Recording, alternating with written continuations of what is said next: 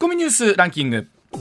時事問題から芸能スポーツまで突っ込まずにはいられない注目ニュースを独自ランキングでご紹介。まずは芸能スポーツです、はい、エンゼルスの大谷翔平選手が日本時間29日、うん、敵地でのブルージェイズ戦に3番指名打者で出場、はい、11勝目を挙げた登板日翌日の疲れを感じさせず、うん、7回に28号ツーランを放つなど3安打4出塁の活躍でチームの3連勝に貢献しました、はい、日本人選手で初初めてとなる2度目の30本塁打まで、あと2と迫りました、ね、まあ、おそらくこれは間違いなくクリアしてくるんだろうなと思いますけれども、はい、まあ、本当に問題はこのエンゼルスがどうなっていくのかそれに合わせて大谷選手は、まあ、残るのか、はい、それとも他球団に移籍するのか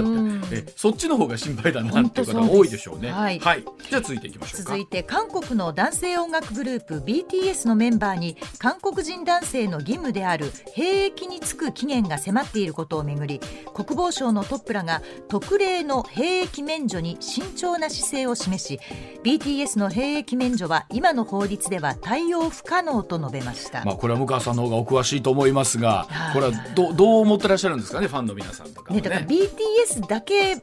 やっぱりこうしてしまうとっていうのはありますよね。ね。だってどの俳優さんもみんな平気で一時期ねそれは一定期間抜けるわけですから。一方で BTS 法と、はい、あの一般的に言われるぐらい、その音楽活動とか芸能活動でね、はい、顕著な活動があった人には、まあ、法律をなんだら変えるかもしれないぐらいの力を持ってるっていう。まあ、国連にまで行ってる人たちですからね。それを考えるとっていうところはあるんでしょうけどね。で芸能界でやっぱこれはもう本当避けては通れない道ですからね。戦略ですよね。早く行っとくか、それとも売ってから行くかっていうそうそうそう。だそうでございます、はい。では続いていきましょうはい。ではニュースランキング参りましょう。まずは第5位です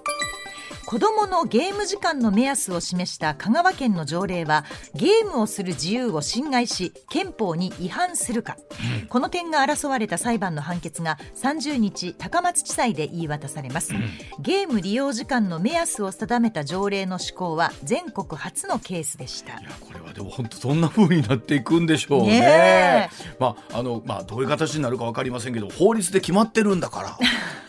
そうそうですね、ね、ゲームをする自由、ね、まあそれはまあね。話だそうでございます、はい。では続いていきましょうはい。第4位です。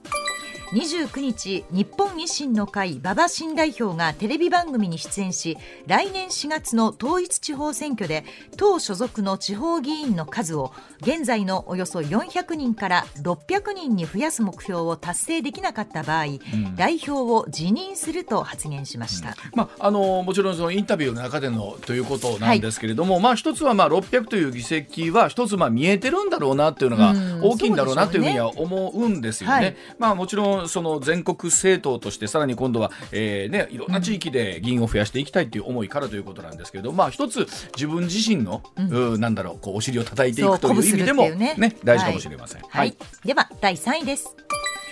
福岡県篠栗町で2020年4月知人の女を心理的に支配し女の三男当時5歳に十分な食事を与えずに餓死させたとして保護責任者遺棄致死などの罪に問われた赤堀恵美子被告49歳の裁判員裁判の初公判が29日福岡地裁で行われました。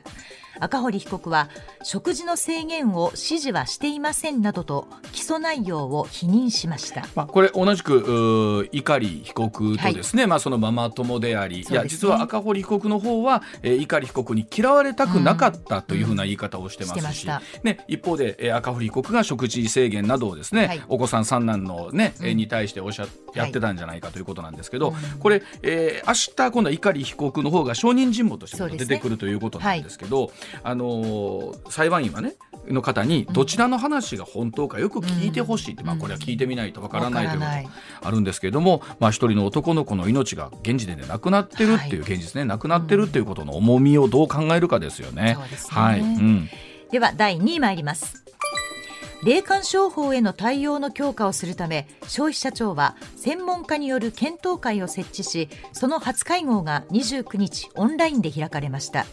冒頭に河野消費者担当大臣はスピード感を持って対応するよう総理から言われている。霊感商法が法律に記載された後寄付のようなものに移り始めたという話もあるがその際に消費者庁として対応できていたのかどうか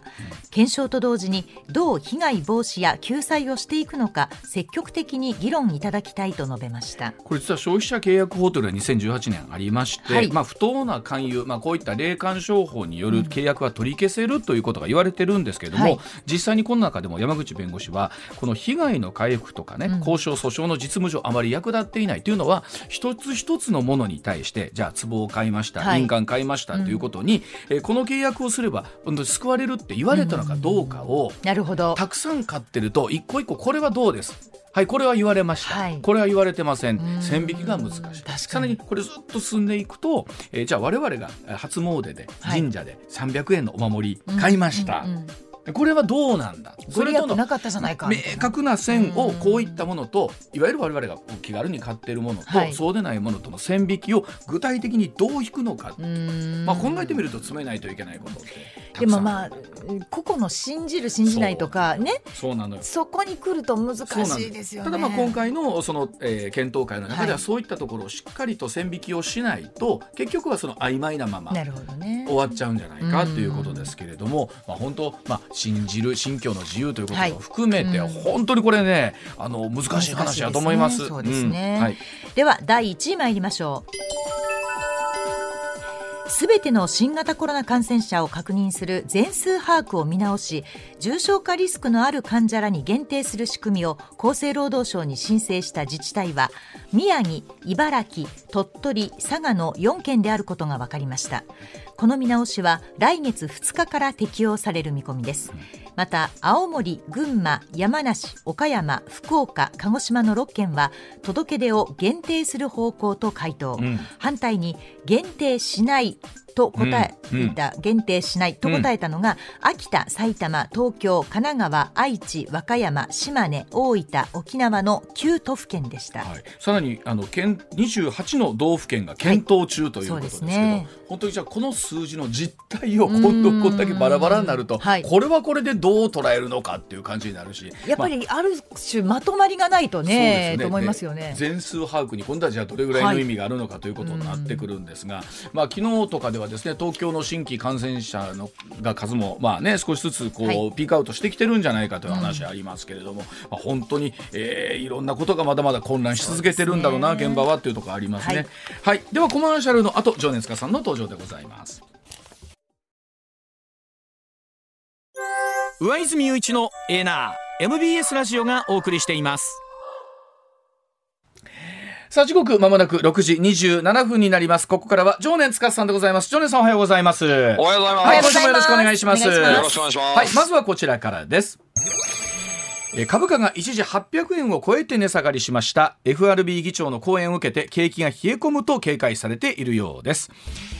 29日の東京株式市場日経平均株価一時800円以上値下がりしました。先週末に行われましたアメリカの中央銀行にあたる FRB 連邦準備制度理事会のパウエル議長の講演をきっかけに世界的に景気が冷え込むとの警戒感強まりまして、ほぼ全面安の展開となりました、はい、29日のニューヨークのマーケットなんですが184ドルの値下がりとなっているということなんですけれどもさああのー、ジョネさん本当に、はい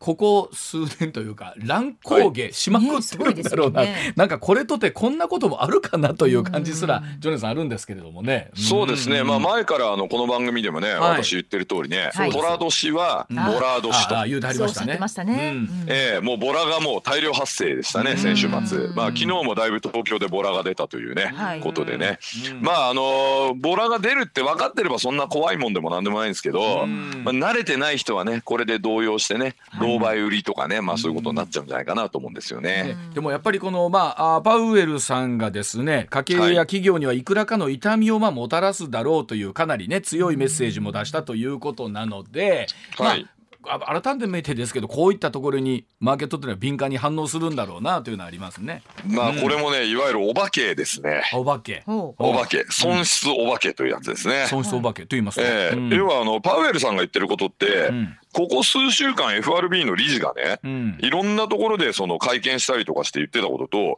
別にそんな変わんないんですよ。あなるほど、うん。であのジャクソンホールのだって演説もすごい短くて、でその間にねそのまあインフレの懸念があるしと、まあ、インフレが収まれば金融緩和するかもしれないしみたいないつもの通り言っただけなんですよ。だけどなんか突然その高派的な面に注目してでビビって売り始めたと、まあお化けがでゴーストがささやいたんでしょうね、国家機動隊じゃないですけどね。あの それこそね。ジョネさん、例えばまあ日銀総裁もそうでしょうし、まあこの FRB 議長とかもそうでしょうけど、こういうお立場の方っていうのは自分の一言一句がねどう世の中に捉えられるかっていうのはもちろんいろんな計算をした上で言葉を選んで喋ると思うんです、勝手なこと言えないと思いますまあそうですね、はい、うん、だからそれも含めてパウエルさんの中では織り込み済みなんでしょうね。まあ今アメリカのね、うん、あの中央銀行の総裁がですね、うん、まあインフレは多少上がってもいいですよなんて一言言おうもんなら、うん、むしろそっちの方が大変なわけですよ。あなるほど。うんうんだってインフレ率8%でしょ、アメリカ。8.5とかですよね。これだって一応アメリカインフレターゲット2%なわけですから、うんうん、4倍ぐらいなんですよ今。それでインフレ気にしてないなんて言えるわけないじゃないですか普通に考えたら。これジョンさん改めてですけどね、はい、あの下げたくても下がらないアメリカの物価、はい、上げたくても上がらない日本の物価、これは何でしょうねこの。もう本当、はい、ななんなんですかこれは？いや上泉さん今のすごいいい表現ですね。うん、すごくマスコミ的に素晴らしい表現だと思うんですけど、ね、上げたくても上がらないの間にね、うん、上げたくても、うん、あの例えば2秒で上がらないとかいうのをちょっとつけるといいと思うんですよ。上げたくても2秒で上がらない。2秒じゃ上がらないんですよ。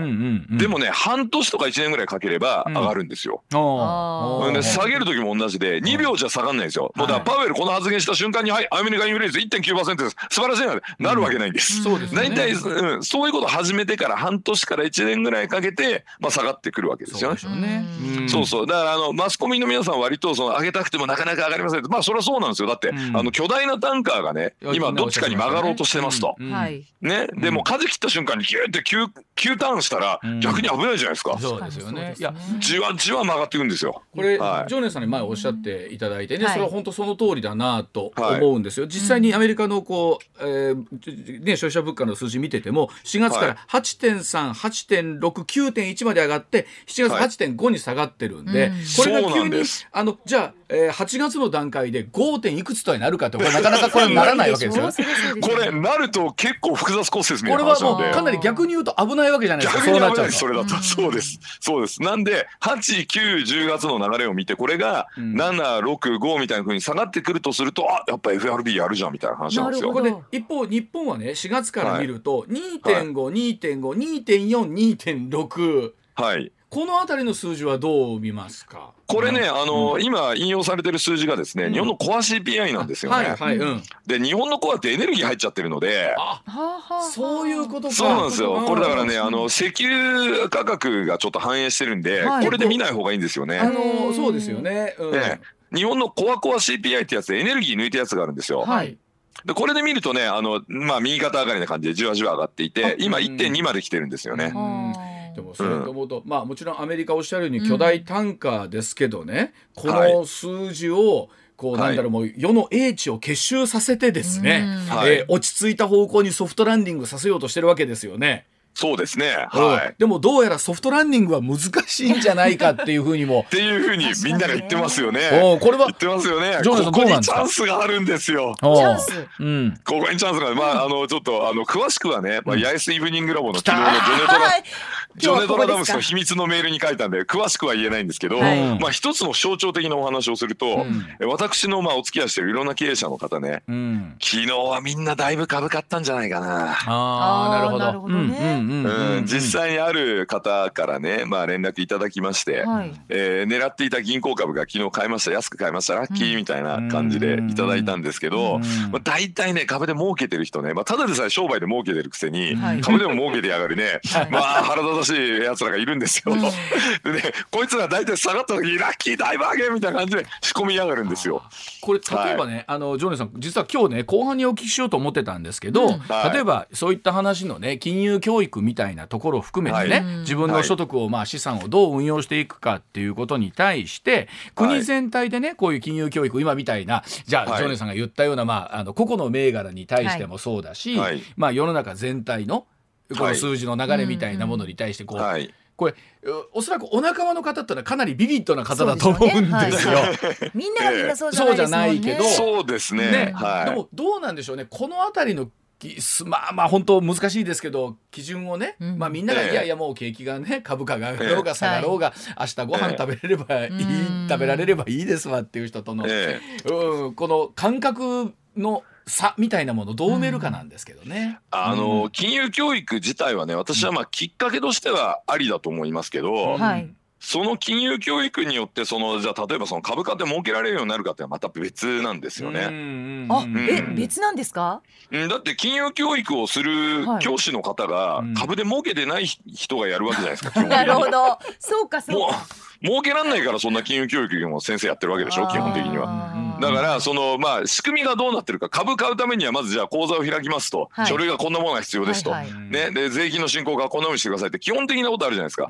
であの手数料がただの商品もあったりしてと、ねまあ、例えばその個別にねあのいろんな会社の株を買うのもありだけど指数も買えますとか、それからそのまあオプションって言ってちょっとレバレッジっていうのはこういうふうになってますって仕組みを説明するのはありだと思うんですよ。ルールの説明はね。でも実際にじゃあどうやって儲けるかっていうのはそれはもう各自が判断することだと思うんですよね。だってそれこそこの銘柄が上がりますとはどのね最後は多分言え言い切れないわけじゃないそうですね。逆にそれをあの SNS とかで言ってね、もうほとんど詐欺みたいなことやってる人もいますよね。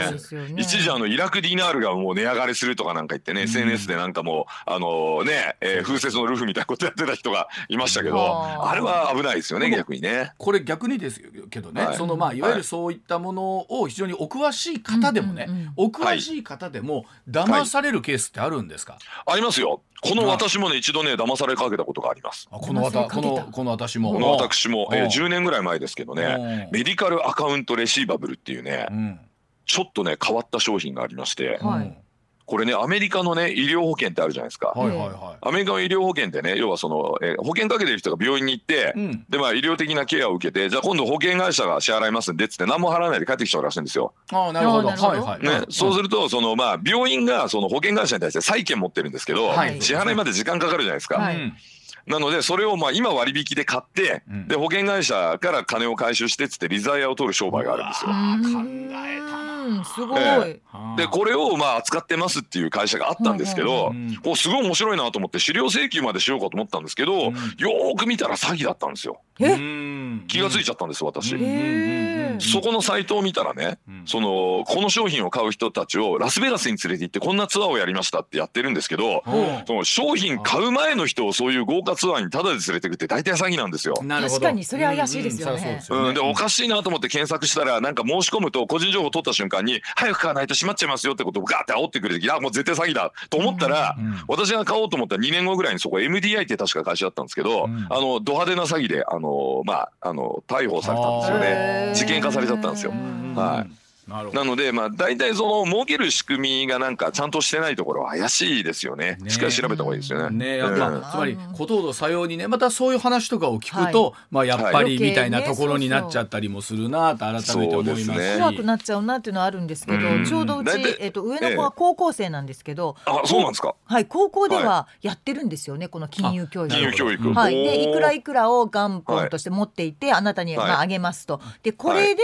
どの銘柄を買うか自分で考えなさい。その理由も考えなさいっていうの宿題とかが出るんですよね。そうするとなんかみんなね例えば私はペットが好きだからペットフードの会社の株を買いますそうそうそうそうそれはダメなんですよ。それも絶対大損するんですよそれ、そんな感じですよでも高校生ってだからだからそういうふうなことも含めてねまあもちろん今こうマーケットが乱高下してるという状況も含めてなんですけど、まあもちろんそこがチャンスという方もいらっしゃればね、まあもちろん景気どうなるんだ。一方で、はえね今お話あったような、はえところを含めて、じゃあ我々どうね、えー、状況を見るんだみたいなところの、はい、またスタートラインにもなかなか立ててないのかなっていう感じですよね世の中全体ね。うん、まあ私まあいろんなこのね今年のボラ年な流れを見るに、うん、まあ、春の嵐というふうにね、思うんですよね。まあ冬から春になる時って結構天気荒れるじゃないですか。はいね、今までデフレという冬からですねインフレという春、まあ、場合によってはね夏ですよね、う。ん、ものすごい暑い猛暑に今向かってこう、まあ、あの経済が全体的に動いていると、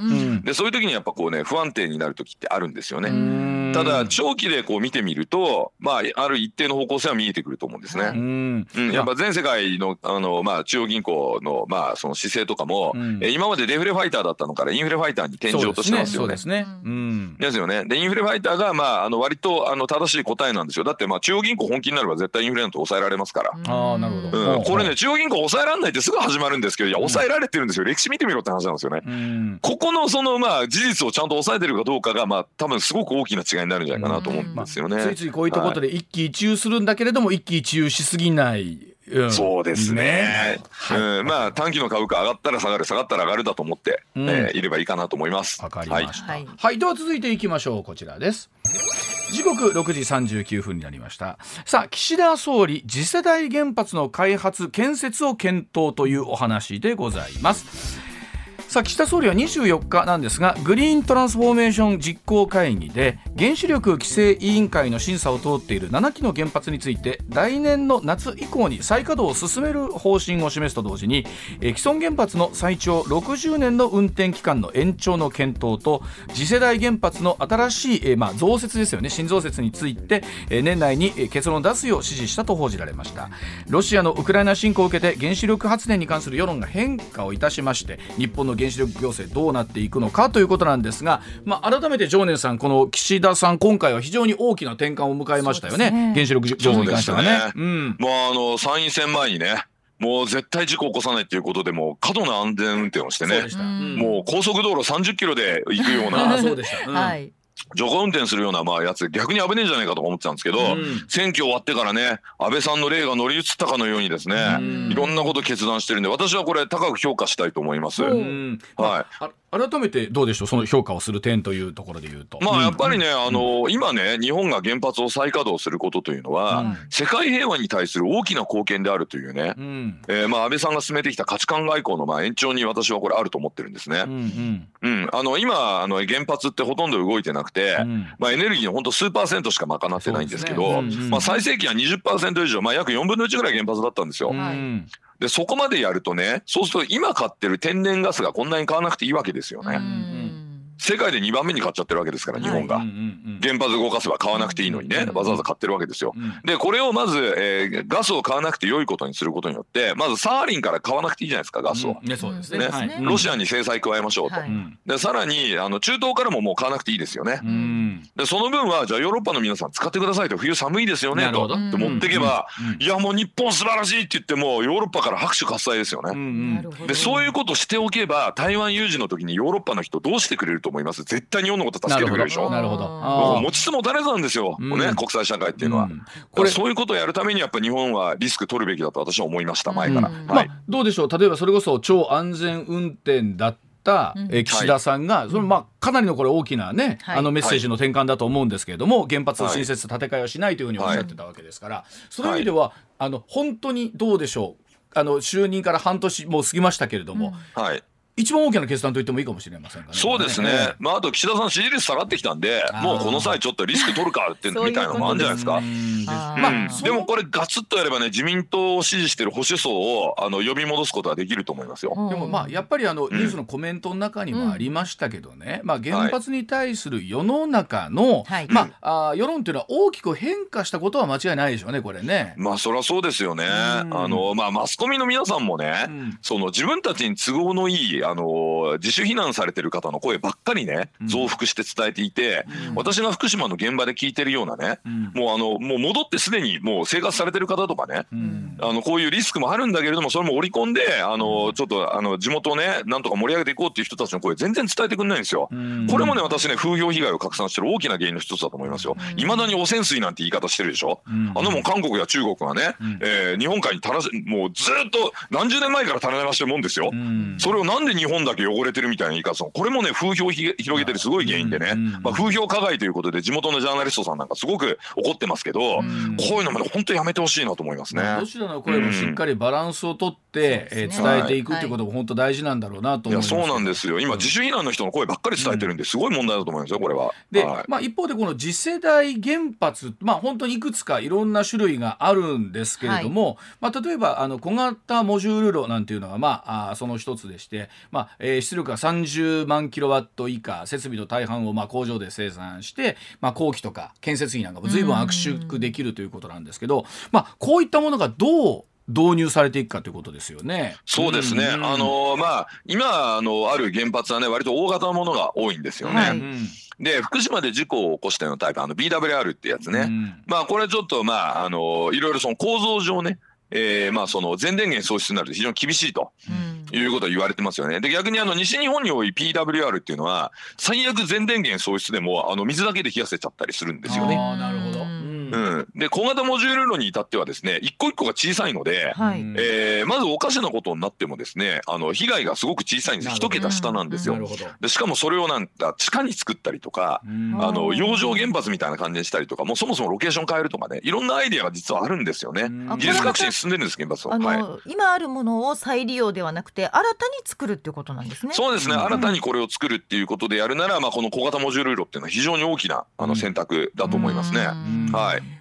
まあ例えばその今言われているのはあのウクライナでもそうですけれども、まあ、原発自身がね、こう狙われるということがあって。はい、まあ、一方であの西の方に置かれている原発なんかは、えー、何でしょう。飛行機がぶつかっても、まだなんとか耐えられるんじゃないかっていう、ね、そうですね。その安全性みたいなところその、えー、いわゆる電源だけじゃなくってそういったテロ、はい、あるいは戦争という時にどう耐えられるかっていうことも大きな要素なんですよねそうですね。まあ、うん、今回のウクライナの件見るにねやっぱ地下に作るのは結構ありですね。うんうん、大震度地下にっていうのありますよね。もし事故が起こったらそのまま埋めちゃうみたいなね、うん。まあ、うん、こともできるんで、はい、ただまああの昨日高橋先生にもお話しいただいたんですけどそのダーティーボムと言われているその社会インフラ特に原発だったりとか、うん、まあ、ダムであったりとかを攻撃するっていうのは、違反とはいえはい、はそうなってくるといろんな手を使ってそこをなんとか攻撃しようというのが出てくるんですね。いや実際ロシアやってますからね。そうですよ。ねロシアみたいな権威主義国家にとって国際法なんてものはもうへでもないので、日本の周りにもうあと2つ権威主義国家ありますよね。どことは言いませんけど、まあこれこの国もね例えば超限戦なんて言ってる国もありますし。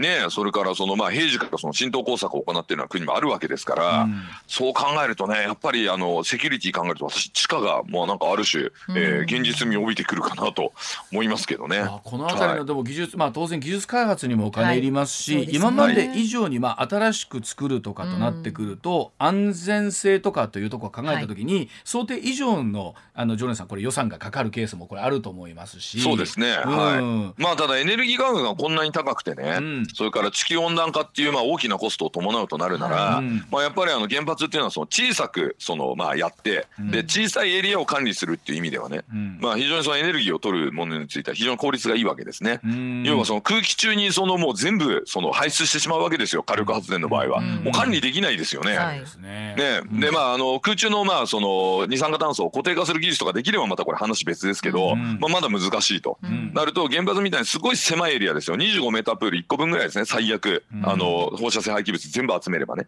でそこをまあしっかり管理することによって、まあ、残りのエリアはクリーンに保つみたいなね、まあ、そういうちょっと発想と転換というのもまあありかなと、まあ、これロバート・ストーン監督っていうね、ドキュメンタリー映画を作ってる人が「パンドラの約束」という映画でねあの繰り返し主張してることなんですけどねこれはね、はい、でも本当に次世代原発って見るだけでも大きくまあ5つぐらいの種類があるんですけれども、ね、本当それぞれまああの一長一短というところあると思うんですね、はい、えー、お金がかかる一方で安全性が高い、うん、でもあまりにも技術開発にかっこそかかってしまう。そうですよね。ね日本が本当どの道を選択していくのかっていうところにもなりますもんね、い、かんせん、ね、一度貸し切っちゃうとなかなか、いやこれ途中で建設やめるってわけにいかないっていうのもあるでしょうから。うん、今まあ一番でも実現、現実性高いのはこの小型モジュール炉というやつで、確かマイクロソフトの創業者のビル・ゲイツさんがやってるじゃないですかね。で日立がだいぶあの技術提携してるんですよね。だからまあ純国産に近いのはまあ日米のねこのまあ同盟の象徴みたいなこの小型モジュール炉、まあこれまあ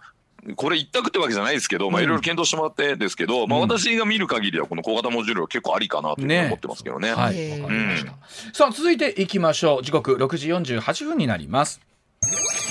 さあ TikTok はユーザーの入力情報を収集しているんでしょうか、うん。えー、動画共有アプリ TikTok、まあ、若い皆さんはね、はい、結構使ってらっしゃいますけれども、ね、えー、への警戒が、まあ、欧米を中心に、まあ、高まってきているということなんですね。はい、えー、アプリでウェブサイトを、まあ、見る際に、えー、利用者の入力情報などを把握できる機能があることを、えー、専門家が公表したことがこれ理由になっているそうなんですけれども、うん、パスワードなどを入力した場合抜き取られるリスクが考えられるということなんですね。えー、運営会社の中国の IT 企業は機能の存在を認めましたがこれ使っていないと否定しています、うん、え TikTok2017 年から日本でもサービスを開始していましてえ全世界でおよそ10億人以上の利用者がいるということなんですが、はい、ええー、MBS の SNS 王者向川さん TikTok はまだやってない。あの私は見るだけです。見るだけ。でだから登録とかしてないですし自分が何かをあげるってこともしてないんですけどね。でも結構ねそれこそお子さんたちの世代はみんな TikTok でもう10代はほとんどじゃないですか？ねはい、ジョーさんこれあのおそらく身の回りでも使ってる方多いと思うんですけれども。そうですね、うん、実は私もこれは使ってないんですね、うんうん、あ使ってない。やっぱりそれはその、あの脆弱性みたいなところですか、そうですね。もともと私 LINE も使ってなかったんですけど、LINE じゃないと連絡取れない人なんで仕方なくあの違う携帯をわざわざ用意して LINE をやってるんですけど。なるほど。でもそれだけまあ、ね、個人情報の扱いに対してってことですか、はい。はい、そうですね、うん、なんかあの何するか分かんない会社だなみたいなところがちょっとあって、うん。うん、特に TikTok の場合はね、うん、あのチャイナの、えー、いわいわゆる国営メディアにうん、えー、勤めている人がですね、はい、えー、二重国籍ならぬ二重社籍でですね、うん、TikTok の TikTok もしくはその親会社のバイトダンスに勤めてるってことはもう判明してるんですよ。うんこれはもうアメリカのウォール・ストリート・ジャーナルとかはねもうあのー、結構報じてるんですけど、うん、あのチャイナの要はそのプロパガンダを担当してるような部門ですよね、うん、政府や党のプロパガンダを担当してるような国営放送のスタッフが、なぜか TikTok のコミュニケーションマネージャーとかなんかそういうところにいるんですよ。何してんのこの人たちはということで質問したんですけど、あの回答がなかったと。でいることは間違いなくてでその軽率なことに LinkedIn でその経歴を思いっきり 出してたんですよ。公開情報でバレちゃったんですね。この辺がチャイナが雑なところなんですけど。これでも結構な人数ですよ50人とか100人とかの人数でいるんですよ。でもこれあの、はい、不思議なのは例えばパスワードを入力した場合にね、えー、はい、利用者の個人情報などを把握できる機能があるそうなんですけど、うん、あるけど使ってないってどういうことなのかなと思いますよね。じゃあ入れなきゃいいじゃんってね。使ってるとは言えないからでしょ？ねそうですよね。うん、あでなんかねサービスの向上のために一応入れてやるみたいな言い訳をしてるんですけど、うん、何の説得力もないんですよ。なんで黄色側なんか入れるんだよと、うん、ハッキングツールじゃんそんなのって思いますよね普通考えたらね。これでもあのど今改めてですけどね、はい、その、しがない。一、我々の、パスワードを抜き取って、どでこれど例えばどういうところにこのメリットがあるんですかね？仮にそういったものをこう入力。えっとね、うん、これも実はあのあのウォール・ストリート・ジャーナルに記事が出てるんですけど、はい、この TikTok を使ってチャイナ共産党は何をしたいかというところなんですが、うんうん、一番大きいのはねそのどういうネタをやると受けるかっていう分析をしてるんですよ。はいはい、いわゆる西が西側でね、なるほど、うん。西側諸国でどんなネタをやるかでやると受けるかっていうのを分析して、で自分たちのプロパガンダをこうカスタマイズする、あのまあ、調整すると、うん、そのねあの受けるネタに合わせて調整する。例えば陰謀論とかばらまくときに、変なやり方したら失敗するじゃないですか。あなるほど。例えばこの間岸元防衛大臣のツイートを捏造した、えー、スクリーンショットが出て、であれ翻訳ソフトが、まあ、全然ダメなソフトだったんでなるほど。絶対これフォントもなんか変な感じ使ってるしこれ中国で絶対作ったよなみたいなやつをロシア大使館がそれをリツイートして拡散しようとしたんですよ。そういう事件ありました。なるほど、はい。でそういうざまなことにならないように TikTok でいろいろ調べて、で自分たちのそのプロパガンダがより効率的にこう、まあ、欧米諸国に届いて陰謀論とかで吹き上がるようなそのためのなんかツールとして使ってるんじゃないかというふうに言ってますね。あのいかにもちゃんもうもうネタ元もしっかりしたものでうん。はい、そのそういった陰謀のかけらもないようなものをどう発信できるか、はい、でもそれ言うと多分うちのねインフルエンサーである向川智美さんのサイトを使ってやるのが一番ね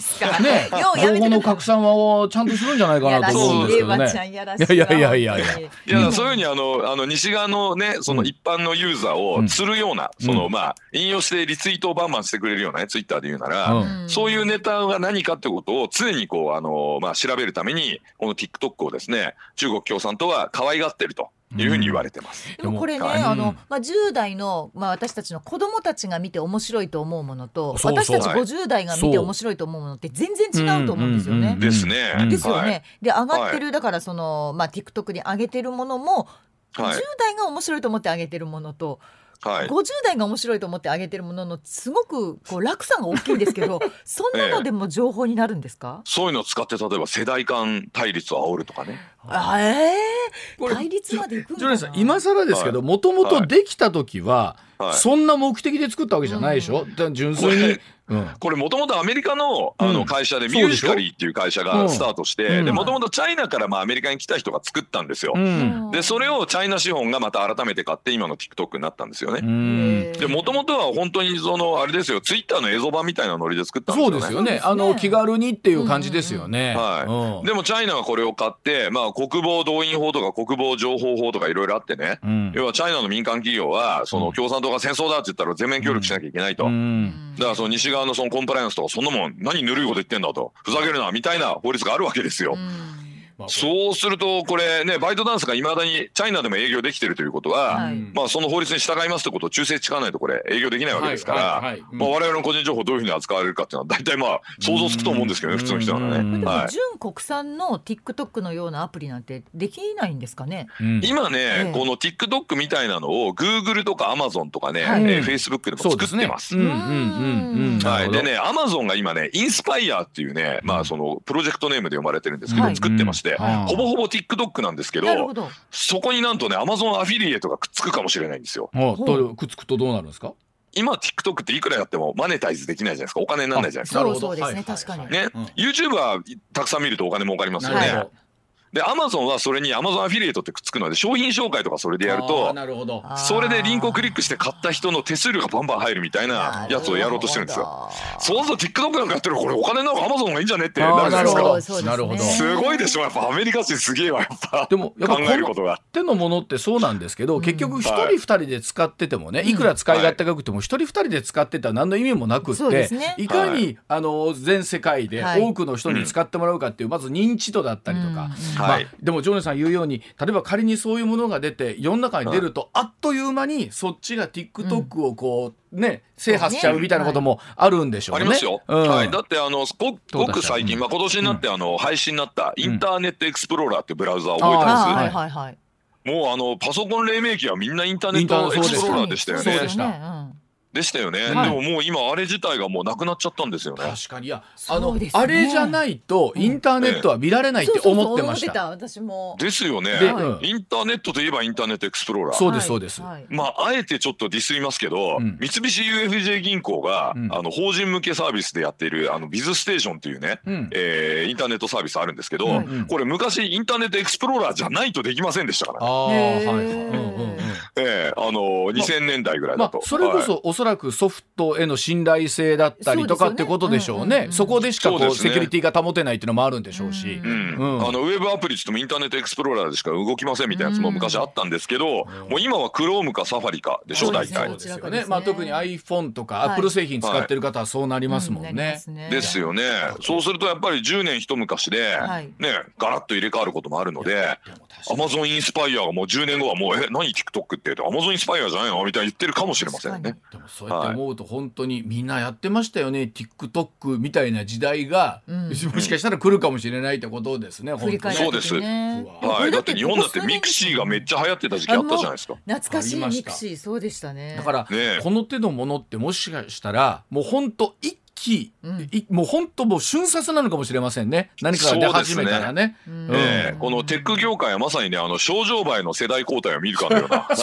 また例えが。あっという間に次第にどんどんと増えていくっていうね、えー、あのそれぐらいの速さで進んでます、はい、症状映え、はい、症状映えですあの実験でよく使うやつね、はい、お知らせなどもうちょっとお話し続けます。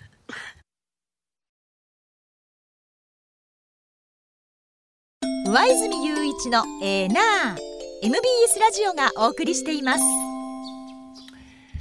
さあ時刻6時58分回りました。ジョネさん続いてこちらでございます。さあ岸田総理アフリカ開発会議でアフリカにおよそ4兆円の投資を表明しました。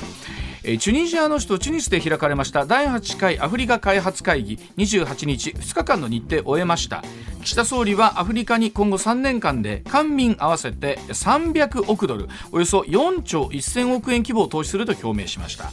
産業保健医療など分野で今後3年間30万人の人材育成するとも話しています。経済協力めぐっては3月に岸田総理がインドを訪問した際に今後5年間で総額5兆円を投資すると表明していますがさあ常念さんまずはこの金額の規模というのをご覧になっていかがでしょうか？はい、これはですねもろもろ膨らまして4兆円なんです。よ。うんあの借款とかですからね、あの仮想金も含めて全部、うん、うん、なんですよ。で、これあの国際政治学者のね、篠田秀明先生、まあ東京都外語大学のね、はい、えー、私はよく参考にしてる人ですけど、あのまあツイッターでこの件ちょっとね批判されてまして、まああんまりちょっと言いたくないんだけれども、このまあなんていうんですかね、えー、日本の ODA 予算っていうのはね年5600億円しかないんですけど、4兆円ってのは相当な水増しなんですよ。そう。で、じゃあそのあたりのお話すみません、時報の後に改めてお話伺っていきたいと思います。はいはい、一旦7時のお知らせでございます。ざいます。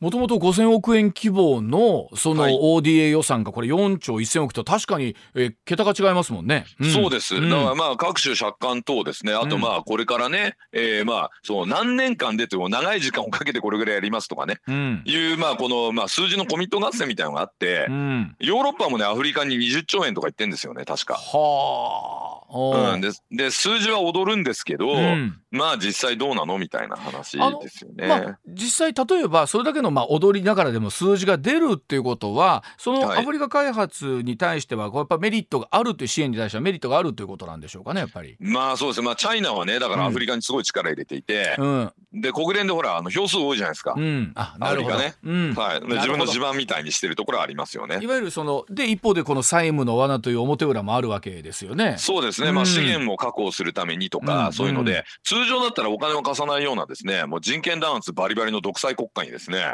まあ、お金貸しちゃうんですよねチャイナはね。なるだからそのあたりもやはりその票数が多い地域っていうあ資源とはまた別のものがあるわけですか？そうですね。資源資源と国連の票数とまあいろんな要素があるんですよね。あとまあラストフロンティアですからね、アフリカはね。確かに確かにそうですよね、うん、あの、はい、どうでしょう？インドに5兆円という数字も出てますけれども、このあたりはどうでしょう、はい、これこれもまただから ODA の水増しでみたいなやつじゃないですかね、えー、まあいいと思いますよ。あの日本がそうやっていろんなところにね、うん、えー、お金を出して投資をしてで多分あのアジア開発銀行の投資とかも合わせてとかいろんなことだと思います。で取りっぱぐれなくちゃんと回収してるんですよ日本は。そういう意味ではね。えー、ただその取りっぱぐれなく回収するのってどうなのって批判は実はもう90年代からありまして。確かにえー、私弁,、えー、弁論部なんですけどあの、はい、当時から ODA 弁論っていうね一つの形態になってるんですよこれ。あそうなんですか。は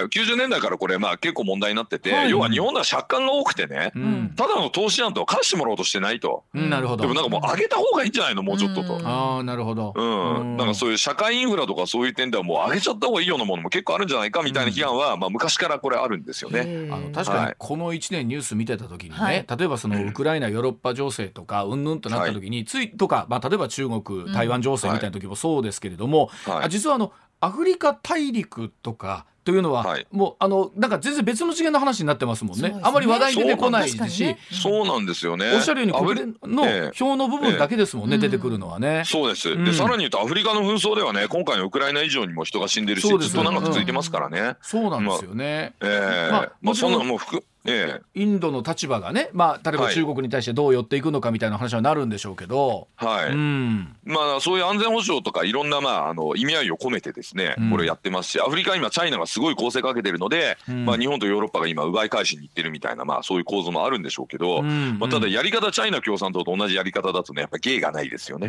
まあ、一方で確かにおっしゃるようにこう独裁的な国家まだまだありますし、はい、人権が守られてない地域っていうのもたくさんある、まあ、もちろん、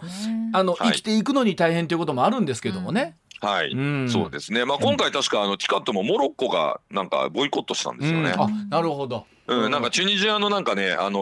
ー、中の、えっ、ー、と、反対派のやつがね、うん、あの、なんか来るっていうので、だったら行かねえみたいな感じで、まあちょっといろいろあるんですよ、やっぱアフリカ。はい。そうですね。はい